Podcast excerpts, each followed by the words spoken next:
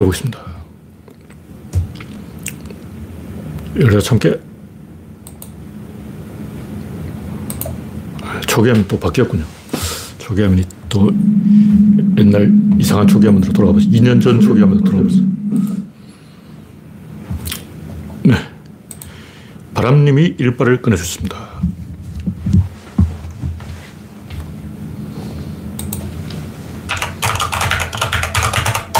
영원용님 어서오세요. 현재 7시 30분입니다. 오늘은 제가 제 시간에 들어왔군요. 네. 오늘은 11월 16일. 네. 이제 내장산 단풍이 활짝 덜 타이밍인데, 원래는 갑자기 또 추워졌다 더워졌다 내장산 단풍이 이번 주말이 절정일지 모르겠습니다. 원래 15일이 절정인데 15일이 어제니까 어제 내장산 단풍이 완벽하게 들은 타입입니다. 박신타마니님, 정국수님 반갑습니다. 현재 구독자는 2,930명. 조금 늘었습니다. 최근에 이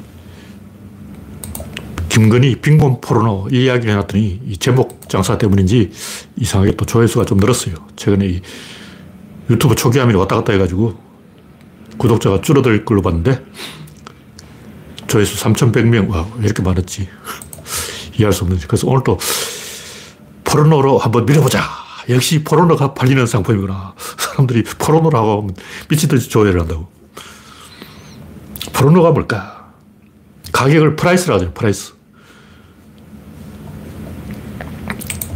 포로, 프라. 같은 말이에요. 프로라는 게 앞으로라는데 네 얼마 앞으로, 이 가격을 얼마 앞으로 하느냐 이 말이에요. 왜냐면 물건을 팔 때 앞으로 딱 낸다고. 이게 물건이야. 물건을 앞으로 딱 내는 거야. 앞으로 딱 냈는데 상대방이 딱 잡으면 3,000원. 이걸 앞으로 딱 잡으면 3,000원. 이게 가격이에요. 프라이스. 프로라는 말이 뭐냐면, 포로라는 게 뭐냐면, 원래 이 로마에는 포럼이 있어요, 포럼. 포럼이 뭐냐, 시장이 시장. 근데 광장이기도 해. 요즘 포럼 그러면 이제 광장인데, 원래는 이게 시장이에요. 포럼이 뭐냐면, 장사꾼들이 물건 파는 장소가 포럼이에요. 그래서 시내보다 낮아. 원래 로마의 유서 깊은 7 언덕이 있는데, 그 7 언덕 중에 제일 낮은 데가 섭지예요, 섭지. 섭지를 메워서 광장이 되는데, 거기가 시장이라고. 그 시장 여자, 이게 포르노라 뜻이에요. 근데 포르노 여자들은 집에 안 있고 문 앞에 서 있어요. 그러니까 문 앞에 서 있다는 것은 3,000원 가격을 매기는 온 거예요. 포르노의 어원은 프라이스, 프라이스의 프라. 프라가 무슨 뜻이냐면 영어에 굉장히 많은 이 접두어가 있는데 대부분 앞이라는 뜻이에요. 뭐 포스터 이런 말은 앞이란 말이에요. 약간 앞이 아니고 조앞이 포스터예요. 그래서 우편함이 조앞이 있어. 우리는 우편함이 대문에 있는데 이 미국 보면 우편함이 대문보다 약간 더 앞에 있어요.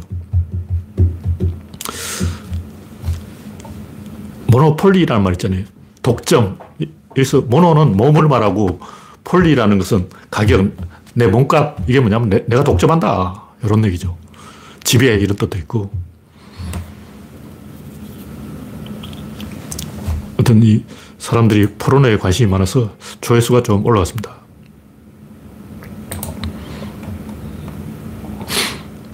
첫 번째 곡기는 김건희 빈곤 포르노 육아. 그레이스방님, 오스티브님, 당근님, 우주최강님 반갑습니다. 현재 43명이 시청 중입니다.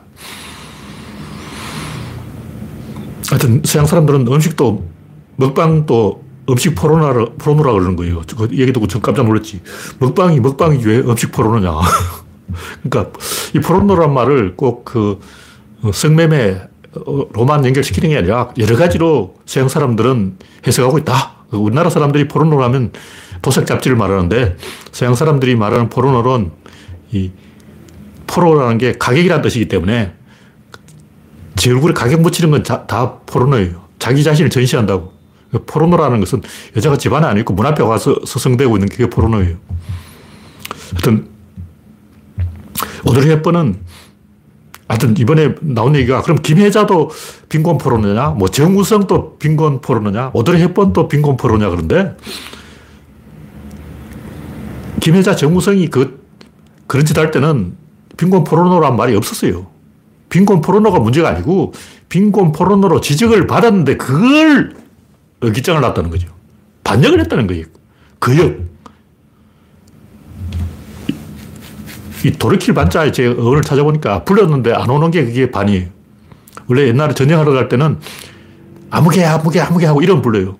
이름 불렀다는 것은 안 왔다는 거예요. 왜냐하면 그게 온 사람 이름 안 불러. 이미 왔는데 이름 부를 이유가 없지. 안 온 사람들 이름 부르는 거예요. 다시 말해서 전쟁이 나서 소집을 했는데 총동원령이 내려졌는데 짱박힌 놈들, 그게 반역자예요. 김건희는 이미 여러 번 지적을 받았어. 학력 위조, 그 외에 뭐 여러 가지 위조했죠. 논문 위조. 다 지적을 받았는데 그러면 이제 복종을 해야 될 거 아니야. 불복을 한 거예요. 혁명을 한 거라고. 쿠데타를 한 거야. 이름을 불렸단 말이에요. 이게 반역이에요. 산적을 보면 뭐 벤디트 이런 말이 있는데 이 벤자 들어가는 게 뭐 이름을 불린 놈들, 그 산적, 반항하는 놈들, 개기는 놈들 이런 뜻이에요. 마크롱이 뭐 김정수 여사의 팔짱을 꼈다 그러는데 그건 마크롱이 낀 거고 마크롱이 에스코트 한 거고 프랑스 사람 원래 그러는 거예요. 프랑스 사람은 뺨에 뽀뽀하잖아.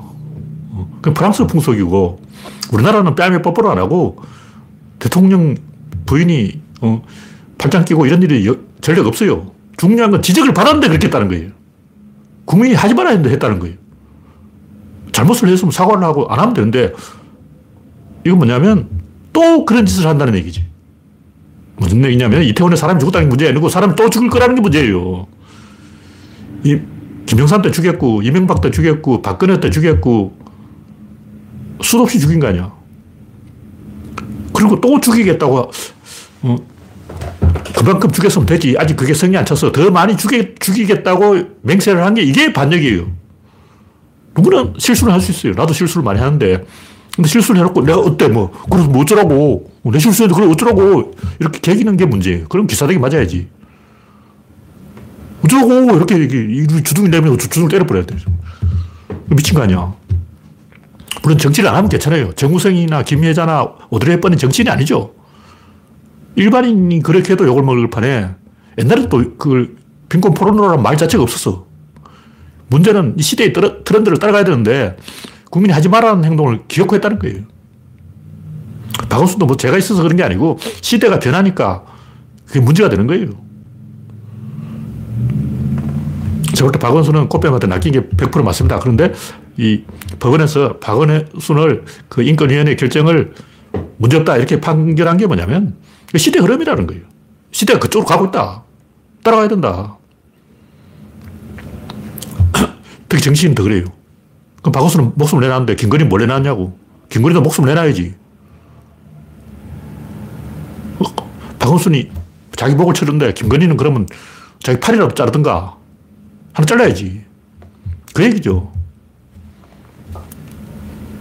뭐 제가 하는 얘기는 어떤 범죄, 형사범죄 이걸 얘기하는 게 아니고 정치적인 책임 이걸 이야기하는 거예요. 박원순이 죽은 것은 범죄를 저질렀기 때문이 아니라 정치적으로 죽음을 당하면 더 많은 피해가 끼친다는 거예요. 사건 자체는 요만하지만 정치적으로는 눈덩이 효과 점점 커진다는 거죠. 그걸 법원이라든가 인권위가 판단을 한 거예요. 다시 박우견순의 행위를 판단한 게 아니고 이게 정치적 파장을 판단한 거예요. 그거랑 똑같아. 확실히 정부인 때려치우고 집에 가든가 이혼하라고. 원해서 영부인 한 거야. 그러면 그 책임을 져야지. 박원순이 무슨 죄가 있어서 처벌받았나? 김건희는 죄가 있어도 왜 처벌 안 받냐? 그런 얘기죠. 이건 정치 사건이기 때문에 정치적으로 해석하는 게 맞습니다. 네, 다음 곡지는 오세훈의 개소리.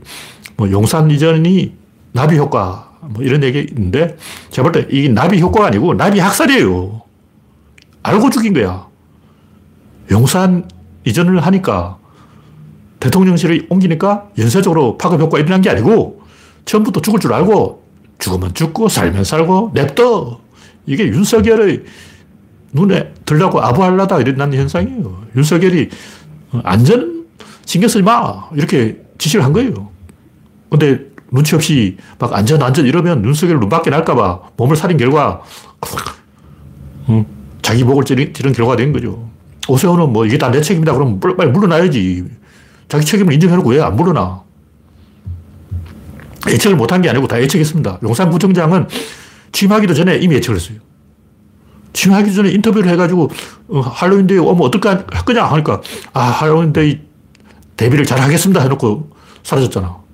알고 사라진 거예요. 이거 학살이라고. 나비 효과가 아니고 나비 학살이야. 공무원들이 대가리 눈치를 보는데 눈치를 준 게 누구냐. 천공은 왜 점을 쳐서 이걸 미리 알아내야지 왜 점도 안 치고 그러냐고.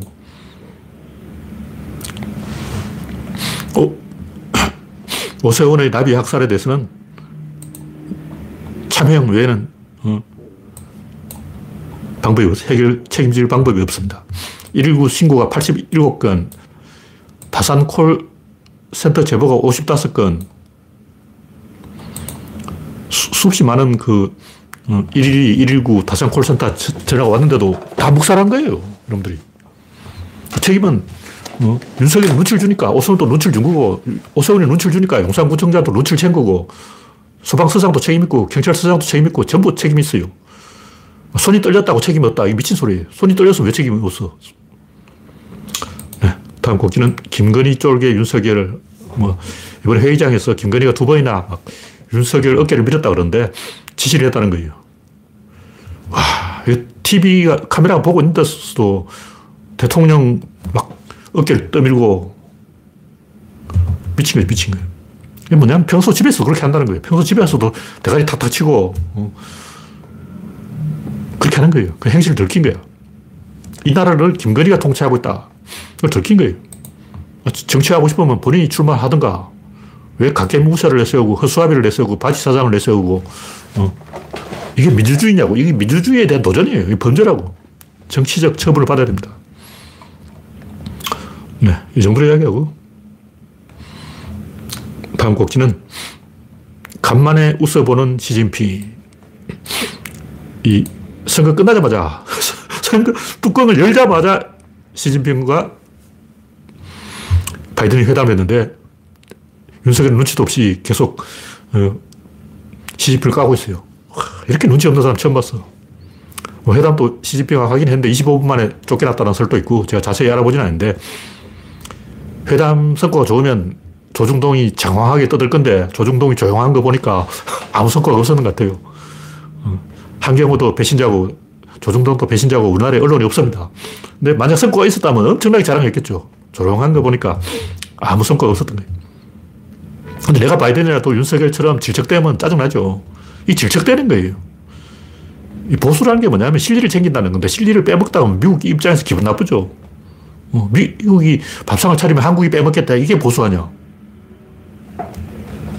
인계철선 뭐 이래가지고 자동 개입해서 남북한 전쟁 일어나면 미군이 총알바지가 되고 한국군 뒤에서 룰루랄라 휘파람 불고 이러면 미국이 제일 기분 나쁜 거야.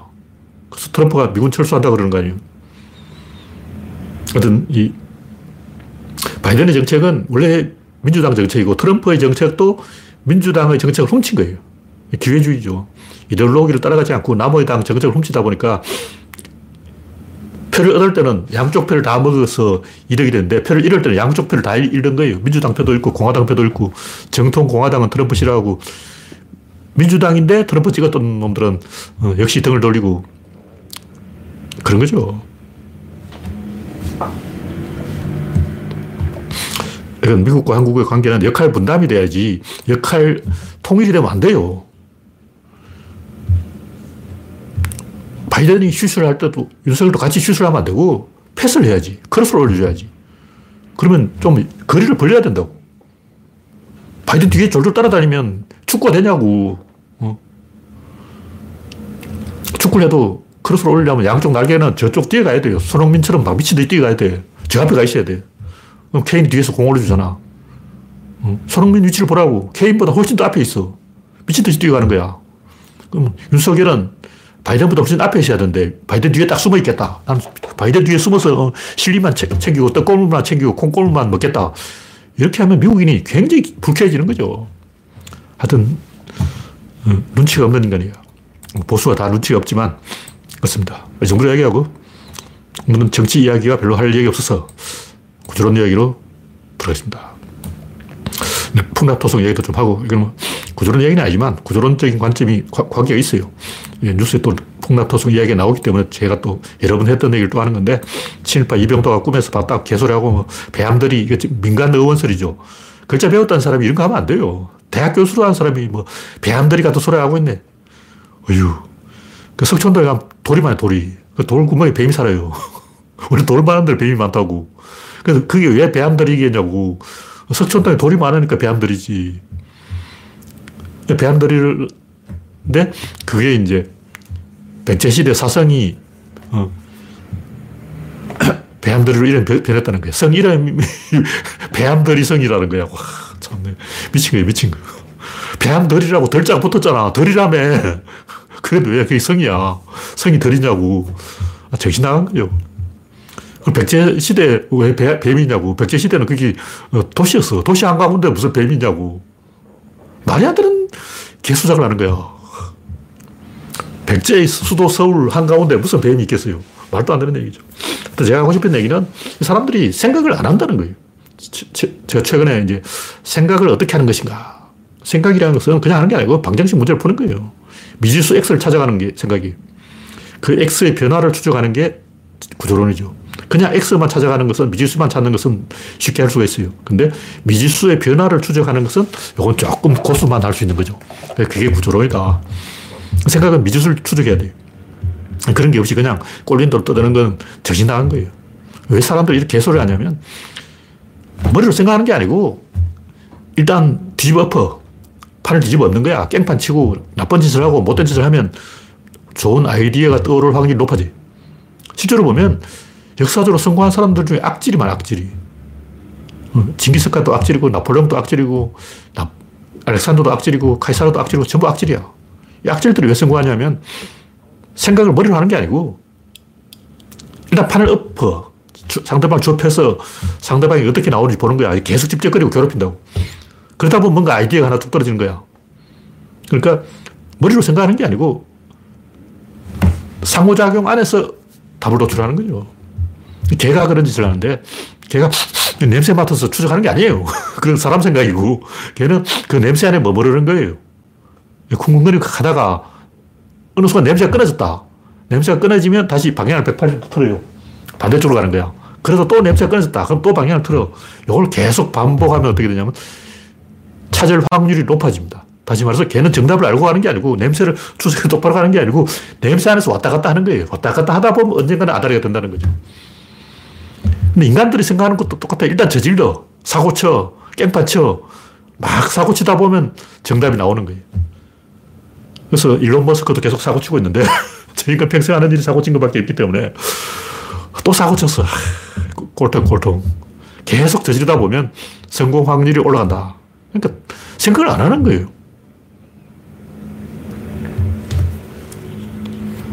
그러다 보니까 나쁜 사람이 성공하는 거예요. 나쁜 사람이 사고를 많이 치니까 계속 사고치다가 운 좋게 하나 끈질 확률도 있는 거죠. 그러니까 이 양반도 이병도 이 양반도 그냥 그런 식으로 사고치는 거야. 그냥 개소리 짓거리다가 제자들이 선생님요 그게 아닌데요. 그러면 그 아이디어 훔치고 뭐 그런 식으로 하는 거죠. 하여튼 이 프레임이 문제인데 삼국사기 초기 기록은 가짜다 하는 프레임이 있고 또 식민사관 프레임은 우리나라 역사가 일본보다 앞서면 안 된다. 우리나라 역사를 최대한 뒤로 끌어내려야 된다. 이런 프레임이 있고 하여튼 이런 개수작 프레임이 잔뜩 있습니다. 근데 글자 아는 사람이라면 생각을 해야지 그냥 프레임에 빠져가지고 허우적거리면 안 된다. 생각을 좀 하자. 그러니까 인간들 대부분 생각을 안 하더라. 상원사 동종을 국보에서 풀어버리는 과정을 보니까 어처구니가 없는 거야. 어처구니. 완전 초등학생 짓을 하고 대학 교수가 하고 있다고. 이 정도로 얘기하고 다음 곡지는 생각을 하자. 생각 좀 해야 됩니다. 이 모든 것이 생각에서 비롯되는데 왜 교과서에 생각학은 없냐, 사유학은 없냐, 생각을 어떻게 하는지 그 가르쳐주는 데가 없는 거예요. 사람들은 어떻게 생각하냐, 아까 얘기했듯이 자극을 하고 반응을 끌어낸 그걸 생각하는 게 아니고 거기서 뭔가 낙수효과, 이삭줍기 이런 걸 하고 있는 거예요. 그러니까 백남준이 이야기했죠. 친구 잘 만나가지고 친구 뒤에 졸졸 따라가다 보니까 하나 얻어 걸렸다. 그게 정답이에요, 사실. 머리를 써서 생각하는 인간을 내가 본 적이 없어. 대부분 찌시고 뽑고 하다 보면 뭔가 꺼지는 게 있는 거예요. 그러다 보니까 괜히 상대를 자극해요. 자극 강도를 점점 세게 하는 거예요. 진중권파, 글피나 미쳤나, 뭐, 저 청와대에 미친놈을 끌어내라. 노무현한테 있는 거예요. 이제 윤석열한테는 저 청와대에 미친놈을 잘 모셔라 이러고 있어. 경화대죠, 경화대. 어휴. 하여튼, 진중권이 그런 못된 짓을 하는 이유는 자극을 해서 상대의 반응을 끌어내서 뭐 거기서 힌트를 얻어보려고, 바둑 두는 사람이 그래, 어디에 둘지 잘 모르면 일단 끊어. 일단 끊으면 상대가 이제 공격을 한다고. 그럼 거기 방어하는 과정에서 이제, 아, 요렇게 하는구나. 이 답을 찾는 거죠. 그러니까 인간들이 생각하는 방법은 우연히 상호작용을 하다가 그 구조론의 말하는 정답, 그것을 확률적으로 때려 맞추는 거죠. 구조론은 정답이 있어요. 방정식이 있다고. 문제를 다 푸는 거예요. 근데 막 이렇게 흔들다 보면 우연히 그게 풀어지기도 합니다. 좀 실이 꼬였다. 구조론은 그 실 꼬인 걸 역순으로 딱 푸는 거예요. 왼쪽으로 꼬인 건 오른쪽으로 풀고, 오른쪽으로 꼬인 건 왼쪽으로 풀고, 앞으로 꼬인 건 뒤로 풀고, 반대로 사상 풀면 되는데, 근데 막 잡아 당기다 보면 운 좋게 실이 풀릴 수도 있는 거예요. 많이 당긴 놈이 그걸 푸는 거야. 똑똑한 놈이 답을 찾는 게 아니고, 연병을 많이 한 놈이, 난리를 많이 친 놈이 답을 찾는다고. 이게 인간들 수준이에요. 이 유태인들이 왜 머리가 좋냐면, 유태인들은 장사를 하다 보니까 많이 돌아다녔어. 많이 돌아다니다 보니까 뭔가가 챙긴 게 있다. 몽골군은 왜 전쟁을 잘하냐? 역시 많이 돌아다녀. 이놈들도 말 타고 계속 돌아다니는 거예요. 계속 돌아다니다 보니까 뭔가, 10만이도 그렇잖아요. 많이 돌아다니는 놈이 산삼을 켠다고. 그렇게 지금까지 인간들이 이 문명을 발달시킨 원리는 배회법, 많이 돌아다니다가 우연히 하나 얻어 걸리는 방법을 쓴 거지, 이 제대로 체계적으로 답을 찾아가준 거지 아니다. 체계적으로 답을 찾아보자. 생각을 안 하는 거예요. 특히 이 일본 놈들 생각을 안 해. 이 이야기는 내가 한 얘기 아니고 일본 사람이 한 이야기. 어떤 일본 칼럼니스트가 칼럼에 쓴 이야기야. 우리 일본인들은 생각을 안 하잖아. 왜 생각을 안 하냐? 서양 것을 번역을 해야 되는데 원전을 그대로 뺏기는 게 정답이다. 네가 거기서 자기 아이디어 집어넣어가지고 뭐 생각을 할수록 나빠진다. 차라리 그대로 뺏겨라. 번역만 잘해라. 닥치고 번역이나 해. 이거 일본인의 사고방식이라는 거죠. 우리나라는 다를까? 우리나라는 닥치고 일본 방송 뺏겨. 우리나라 방송 전부 일본 부산지사에 가서 일본 방송 뺏기잖아. 부산지사 하는 일은 일본 방송 하루 종일 시청하는 게 요즘 또 그럴 것 같아. 요즘은 뭐 조금 줄어들었겠지만, 그러면 이 문명을 자기 스스로 만들어낸 경우는 없느냐? 있어요. 그게 그리스라고. 그리스 역사는 좀 독특한데, 일단 로마는 문명이 없는 놈들이, 로마는 그리스의 복제품이에요. 로마의 모든 예술작품은 그리스 거를 고들 뺏긴 거예요. 그 그리스는 왜 독창적인 생각을 했을까?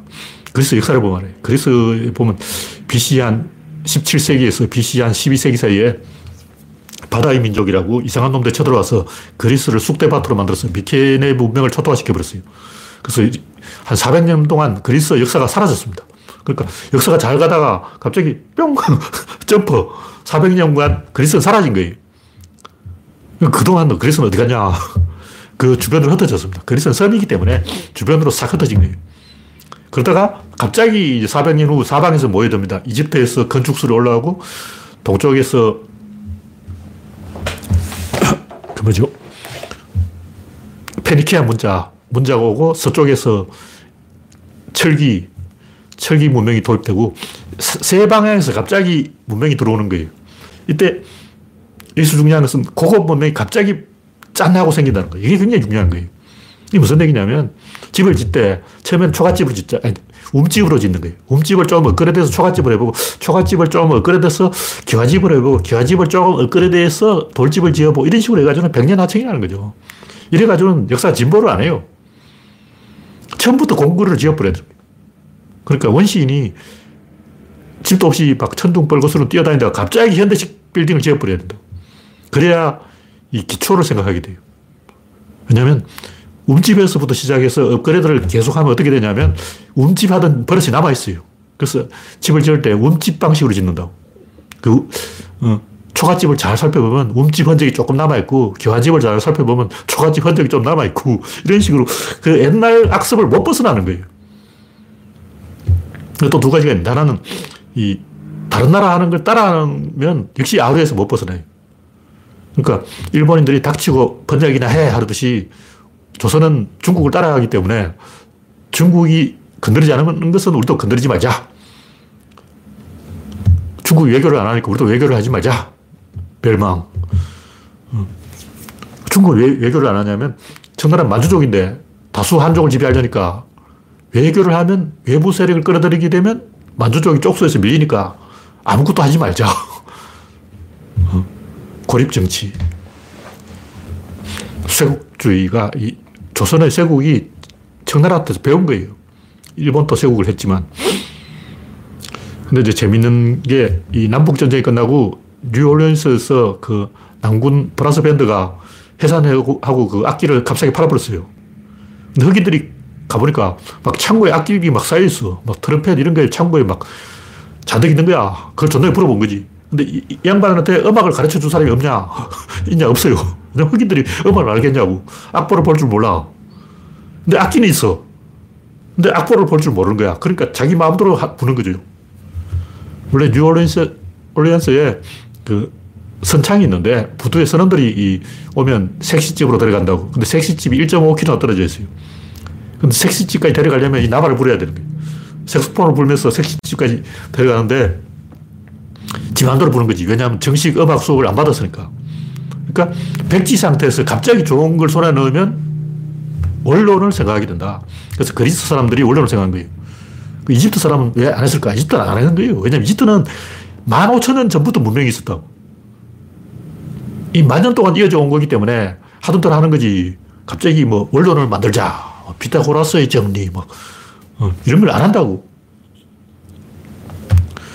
그러니까 한국처럼 몇몇이 이어져 온 5,000년의 역사, 이런 뭐 신토부리 개소리 하면서 때려주게 될 신토부리야. 얼어 죽을 신토부리냐고. 이게 한국이 발전을 가로막는다고. 무슨 얼어 죽을 신토부리냐고. 정신 차려야지. 이게 왜 안 되는 원인이야. 흑인들이 신토부리를 하려도 신토가 없어. 흑인들이 갑자기 플러스 밴드를 하나 주워가지고 색소폰을 주워가지고 막 부는데 신토가 어딨냐고. 신토도 없고 부리도 없고 그냥 존나 부는 거야. 그러다 보니까 제재를 만든 거예요. 엄청난 혁명이 일어난 거예요. 이런 혁명이 또 피렌체에서도 한번 일어났어요. 갑자기 몽골이 유럽을 침략하니까 이 아랍에 있던 유태인들이 전부 스페인으로 옮겨가 버렸어요. 우르르 몰려간 거야. 그러다 아랍의 과학자, 기술자들이 다 이탈리아로 들어간 거죠. 근데 딱 가보니까 피렌체 터줏대감들이 다 있어. 그 이름들이 지식만 전해주고 주도권을 못 잡았어요. 그러니까 아랍에서 온 유태인, 상인, 학자 이 사람들이 스페인과 그 이탈리아로 많이 넘어갔지만 지식만 뺏기고요. 사실 뭐 뉴턴의 미적분도 아랍 학자들 것을 카피했다는 소리 있어요. 다 뺏긴 거예요. 아랍 학자들이 다 틀린 거예요. 그런데 이 양반들도 갑자기 좋은 걸 손에 넣고 자기들이 주도권을 잡은 거죠. 근데 이 양반들이 아랍의 아류가 안 되고 아랍을 스승으로 모시지 않고 내가 스승이다 하고 이제 독립을 해버린 거죠. 그러니까 로마 놈들은 그리스인들을 가정교사로 썼기 때문에 우리의 스승은 그리스다 하고 아류나 만들고 짝퉁이나 만들고 표절이나 하고 그러고 있었는데 피렌체 놈들은 아랍 학자들 것을 사금친 다음에 후루룩짭짭 자기들 먹어버린 거예요. 그러니까 소실점의 발견, 이게 다빈치의 위대한 업적이라고 그러지만 사실 이게 아랍 기술자가 다 한 거예요. 설마 그 멍청한 이탈리아인들이 그런 좋은 것을 할 리가 있나? 사실 아랍에서 훔친 거죠. 다빈치라는 그 대도둑이 훔친 거예요. 물론 그걸 이제 이론적으로 발전시킨 것도 있겠죠. 이론적으로 조금 이 다빈치가 발전시킨 것도 있는데 사실은 훔친 거다. 그러니까 좋은 것이 한꺼번에 왕창 쏟아지면 처음부터 다시 기초부터 새로 시작해야 되는 거예요. 그게 신도시죠. 일단 도시가 점점 팽창하면 어느 정도 한계에 이르러서 더 이상 팽창할 수 없게 돼요. 그럼 도시가 망해. 이탈리아가 뭐라고? 골목길이 요만해. 골목길이 요만하면 자동차가 요만한 거야. 그럼 이탈리아의 자동차 산업은 발전할 수 없는 거야. 일본도 전부 이 차를 작게 만들잖아요. 왜 일본은 차를 작게 만들까? 협계 열차가 있어요. 열차가 요만해. 열차가 요만하니까 자동차도 요만한 거예요. 그러니까 발전이 안 되는 거지. 근데 우리는 어떻게 되냐. 6.25 때 미군이 용단 폭격으로 다 쓸어버렸어요. 갑자기 미국 기준으로 쫙. 그 한국 사람 차를 큰 걸 타는 거야. 이게 굉장히 중요한 거예요. 전통을 따르고 신토 부리고 그러고 뭐 하던 대로 하고, 일본은 키도 작고 기차도 협계고 그런 자동차도 작게 타고 집도 작게 짓고 이러면 안 되는 거예요. 세계해야 돼. 그런 이 세계할 수밖에 없는 상황이 그리스에서 한번 일어났고 뉴올리언스에서 제저 혁명 때 한번 일어났고 피렌체 르네상스 시대 피렌체에서 한번 일어났고 이렇게 간헐적으로 이렇게 뭔가 팍 전파한 때가 있어요. 팍 뛰어버려요. 막 비실비실거리면 여기서 맴돌고 신토불이 그러고 죽수다 갑자기 뿅 뛰는 거예요. 그렇게 팍 전파한 게 노무현, 김어준 시대인데 노무현 뒤에 노무현이 없고 김어준 뒤에 김어준이 없어요. 그게 막차였어. 그게 한 번 빵 점프하고 끝이야. 더 이상 나오는 게 없어.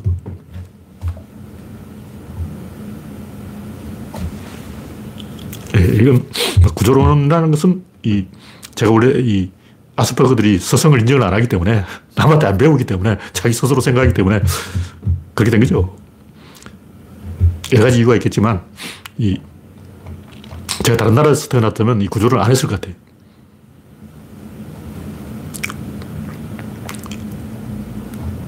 그러니까 한국처럼 좀 후진 국가에서 촌놈이 갑자기 좋은 걸 손에 넣어버리니까 원래 후진 나라이기 때문에 권위가 없는 거예요. 기득권이 없어. 근데 나한테 이래라 저래라 시킬 놈도 없고 또 내가 촌놈이기 때문에 나는 이 존경할 만한 스승이 있으면 존경할 마음이 있었어요.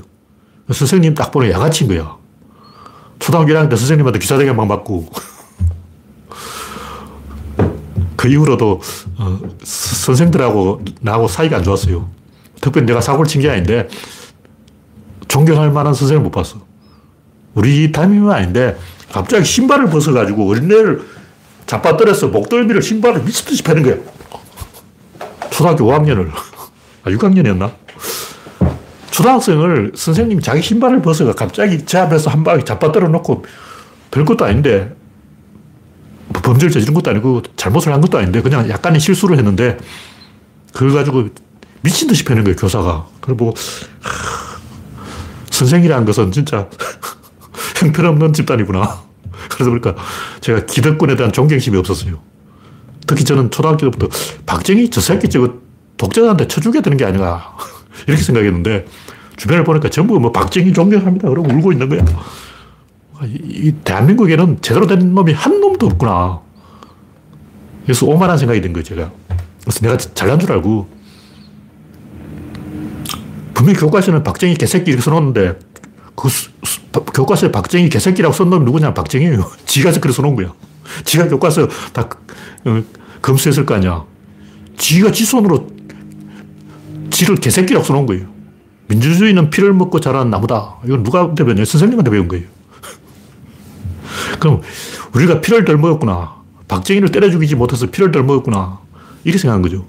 저는 초등학생 때부터 이 기득권이나 기성의 권위에 대해서 완전히 무시하는 입장이었기 때문에 이 구조를 할 수 있게 된 거예요. 만약 제가 다른 나라에 태어났다면 이 존경할 만한 사람이 하도 많아가지고 이 양반도 존경하고 저 양반도 존경하고 막 고개 숙이고 다니다 보면 아무것도 안 되는 거예요.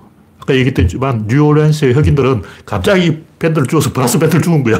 금관악기를 색소폰을 주운 거야. 근데 가르쳐주는 스승이 없어. 누가 가르쳐주냐고. 지가 다 알아서 하는 거죠. 그러다 보니 스승이 없기 때문에 자기 스스로 밑바닥부터 차근차근 올라갈 수밖에 없는 거죠. 근데 제가 뭐 영국이나 뭐 프랑스 태어났다 뭐 존경할 만한 철학자들한테 주눅이 들어가지고 아, 스승 말이 다 맞구나 하고 음매 기주고 이렇게 돼서 구조론을 안 했겠죠. 저는 하여튼 초중학생 때부터 인류 중에는 뭔가를 아는 놈이 한 놈도 없다. 인류는 99.99% 양아치고 개새끼다. 이런 확신을 가졌기 때문에 그럼 내가 답을 찾아야 되는 거냐? 나밖에 없냐? 이런 생각을 하게 된 거예요. 근데 제가 좋은 선진국에 태어났으면 절대 이런 생각을 안 했을 거예요. 네. 마지막으로 한 꼭지를 더 하면, 지난번에 조금 하던 이야기인데, 이 생각을 하려면,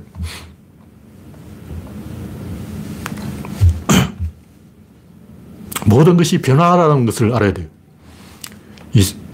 아까 얘기했듯이 미지수 X를 찾고 그 미지수 X의 변화의 흐름을 추적하는 것이 이게 진리예요, 진리. 그 외에는 답은 진리 아니야. 그냥 개소리야.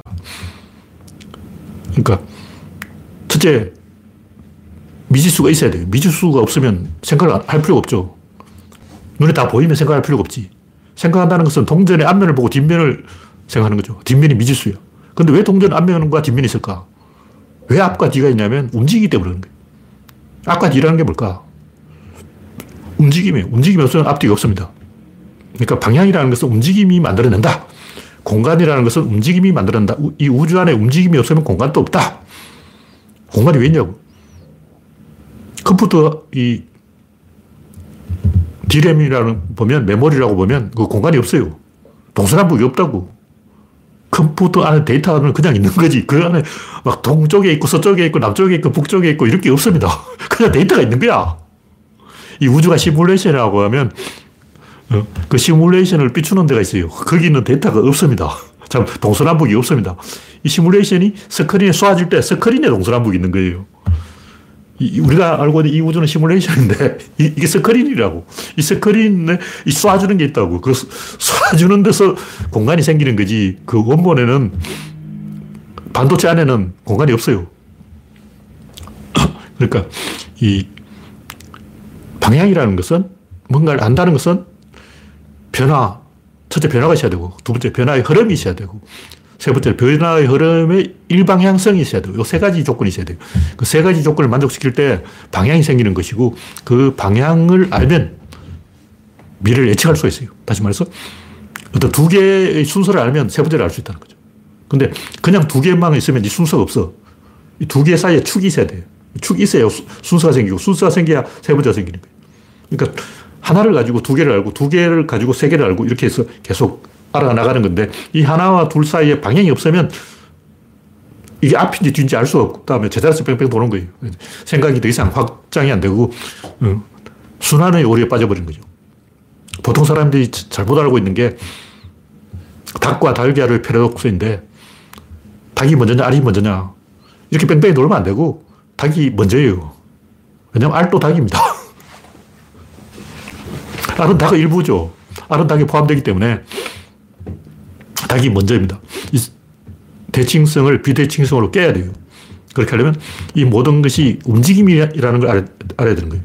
첫째, 이 움직이는 것은 움직임인가? 움직이는 거죠. 왜냐하면 움직임이니까. 뭔가 이렇게 움직인다면 움직이는 거예요. 왜냐하면 움직이니까. 그럼 움직이지 않으면 어떻게 되냐? 움직이지 않는 것은 움직임입니다. 왜냐? 움직이지 않는 것은 관측자가 있어요. 움직이지 않는다는 것은 관측자와 나란하다는 거예요. 관측자가 나란한 게 움직이지 않는 거기 때문에 움직이지 않는 것은 움직이는 거예요. 아까 얘기했듯이 움직이는 것은 움직이는 것이다. 이게 첫 번째고 두 번째 움직이지 않는 것은 관측자가 있기 때문에 움직이는 것이다. 세 번째 그 진짜 관측자도 없는 것은 그것도 움직이는 것이다. 왜냐? 그것은 존재고 존재는 내부의 상호작용을 감추고 있기 때문에 그 상호작용이 움직이는 거예요. 어떤 존재가 있다면 반드시 이 내부가 있어야 돼요. 이 내부가 없다면 그 존재가 아닌 거예요. 그냥 여기 뭐가 있는데 내부가 없다고 치고 여기서 뭐 건드리면 통과합니다. 그냥 통과하는데 왜 이게 통과를 못하고 막냐. 이 막는다는 것은 움직였다는 거예요. 막을 힘이 있다는 거죠. 그 힘을 어디서 짜내냐. 움직여서 짜낸 거야. 모터를 막 돌려가지고 힘을 막 내가지고 저서 오는 걸 팍 쳐낸 거예요. 일단 야구방망이가 공을 쳐냈다는 것은 야구방망이가 공을 움직인 거예요. 그러면 야구방망이 가만히 있는데 공이 지 혼자 튀어나갔다 보네. 그래도 움직인 겁니다. 공의 힘을 똑같은 힘으로 맞대응을 한 거예요. 공의 힘이 100이라면 야구방망이도 100의 힘으로 공을 밀어내는 거예요. 그 에너지가 움직였다는 거죠. 다시 말해서 100은 안 움직였다. 공이 움직였다가 아니고 100이 공에 튄 것은 아니면 공이 100에 딱 붙어버려야죠. 공이 100에 딱 붙지 않고 튕겨낸 것은 반발력이 작용했기 때문에 그 반발력이 움직인 거예요. 니지적으로 움직인 거라고. 그러니까 움직이는 것은 움직이는 것이다. 움직이지 않는 것은 움직이는 것이다. 가만히 있는 관측되지 않는 것도 움직이는 것이다. 그러니까 전부 움직이는 거예요. 이 우주 안에 움직이지 않는 것은 없어. 이게 뭐냐면 아인슈타인의 등가 원리. 그러니까 아인슈타인이 모든 관성계에서 물리법칙은 동일하다. 구조론 모든 다친계에서 의사결정 원리는 동일하다. 같은 얘기예요. 움직이는 것이나 가만히 있는 것이나 존재하는 것이나 단지 움직이는 것은 바깥에서 움직인다는 뜻이고 관측된다는 것은 상호작용이 움직인다는 것이고 다시 말해서 관측자의 밖에서 움직이는 것과 관측자와 주체와 객체 사이에서 움직이는 것과 객체 안에서 움직이는 것 세 가지의 움직임이 있는 거예요. 첫째 안에서 움직인다. 둘째 밖에서 움직인다. 셋째 관측자와 주체와 객체 사이에서 움직인다. 그걸 다 움직이는 거야. 우주 안에서 움직이지 않는 것은 없다. 이게 잘 이해가 안 된다면 아인슈타인의 특수상대성 이론을 다시 한번 읽어보시면 됩니다. 특수상대성 이론이 잘 이해가 안 된다. 그러면 물리학이라는 것은 그냥 무거운 건 무게는 저울로 재는 것이고 길이는 자로 재는 것이고 이렇게 그냥 이제 재면 된다. 그게 물리학이다. 이게 아인슈타인의 얘기예요. 그 이전에는 이 물질이 고해한 성질이 있다고 생각했기 때문에 그 고해한 성질을 깨려면 자꾸 망치를 때려야 된다고 생각했어요. 그러니까 망치를 때려서 안 되면 그냥 불로 태우는 거야. 화학. 연금술. 알코올 램프 갖고 와서 끓여보고 태워보고 찢어보고 볶아보고 데쳐보고 삶아보고 온갖 방법으로 찝쩍거려보는 거예요. 근데 다 필요 없고 물리학이라는 것은 자로 재고 저울에 달고 대박으로 재고 끝이야. 낱개로 세고 다섯 가지 방법이 있는 거예요. 진립자 힘 운동량, 개체 각선점 다섯 가지밖에 없기 때문에 이걸로 알파 오메가 시작의 끝이다. 다 아는 거죠. 그래서 외부에서 움직이는 것과 관측에 의해서 움직이는 것과 존재 자체의 상호작용에 의해서 움직이는 것. 다시 말해서 다 상호작용인데 상호작용이 객체 안에서 일어나냐 아니면 객체 밖에서 일어나냐 아니면 주체와 객체의 사이에서 일어나냐 요 세 가지밖에 없습니다. 결국 다 상호작용이라고. 모든 상호작용은 동일한 거예요. 뭐가 동일하냐면 구조가 동일한 거예요. 구조 동일성의 법칙 이게 있기 때문에 우리는 이 지식을 변화를 추적할 수 있다. 이게 생각하는 방법이에요. 이렇게 생각하면 돼요. 막 꼬리에 꼬리를 물고 추적하는 거죠. 변화는 꼬리에 꼬리를 물고 일어나기 때문에 변화를 계속 추적하면 답을 알 수 있다. 이렇게 이제 지식은 간단한 변화를 추정하는 방법에 의해서 지식이 획득되는데 다른 사람들은 일반인들은 어떻게 하냐? 아까 얘기했듯이 마구잡이 우연히 발견하는 법칙을 배회법을 따르는 거예요. 막 돌아다니면 꼭 마찰을 하고 싸움을 하고 치고받고 침뱉고 욕설하고 약올리고 깐죽거리고 이죽거리고 하다 보면 이제 지식이 낙수효과 이삭죽기 하나씩 챙기는 거죠. 이런 짓을 하다 보니까 어떻게 되냐면 기초가 안 되는 거예요. 무슨 얘기냐면 한국처럼 지식은 서양 책을 번역하는 거야. 아니야, 그냥 일본 방송 보고 뺏기면 돼. 이런 식으로 하면 다 지어진 건축의 인테리어밖에 못해요. 하도급밖에 못한다고. 그러니까 한국과 일본의 지식은 하도급 지식이야. 물론 일본은 노벨상을 받으니까 그래도 큰 소리 칠 자격이 있지만 한국은 노벨상도 못 챙겼으니까 한국의 모든 지식은 공사를 수주한 게 아니고 하도급 받은 지식이다. 지식 전체가 하도급이다. 솔직히 그렇잖아요. 한국 지식은 전부 하도급이야. 자체적으로 설계하고 시공한 게 없어. 남은 설계도 보고 작업한다고. 네, 오늘 얘기는 이것으로 마치겠습니다. 참여해주신 77명 여러분 수고하셨습니다. 감사합니다.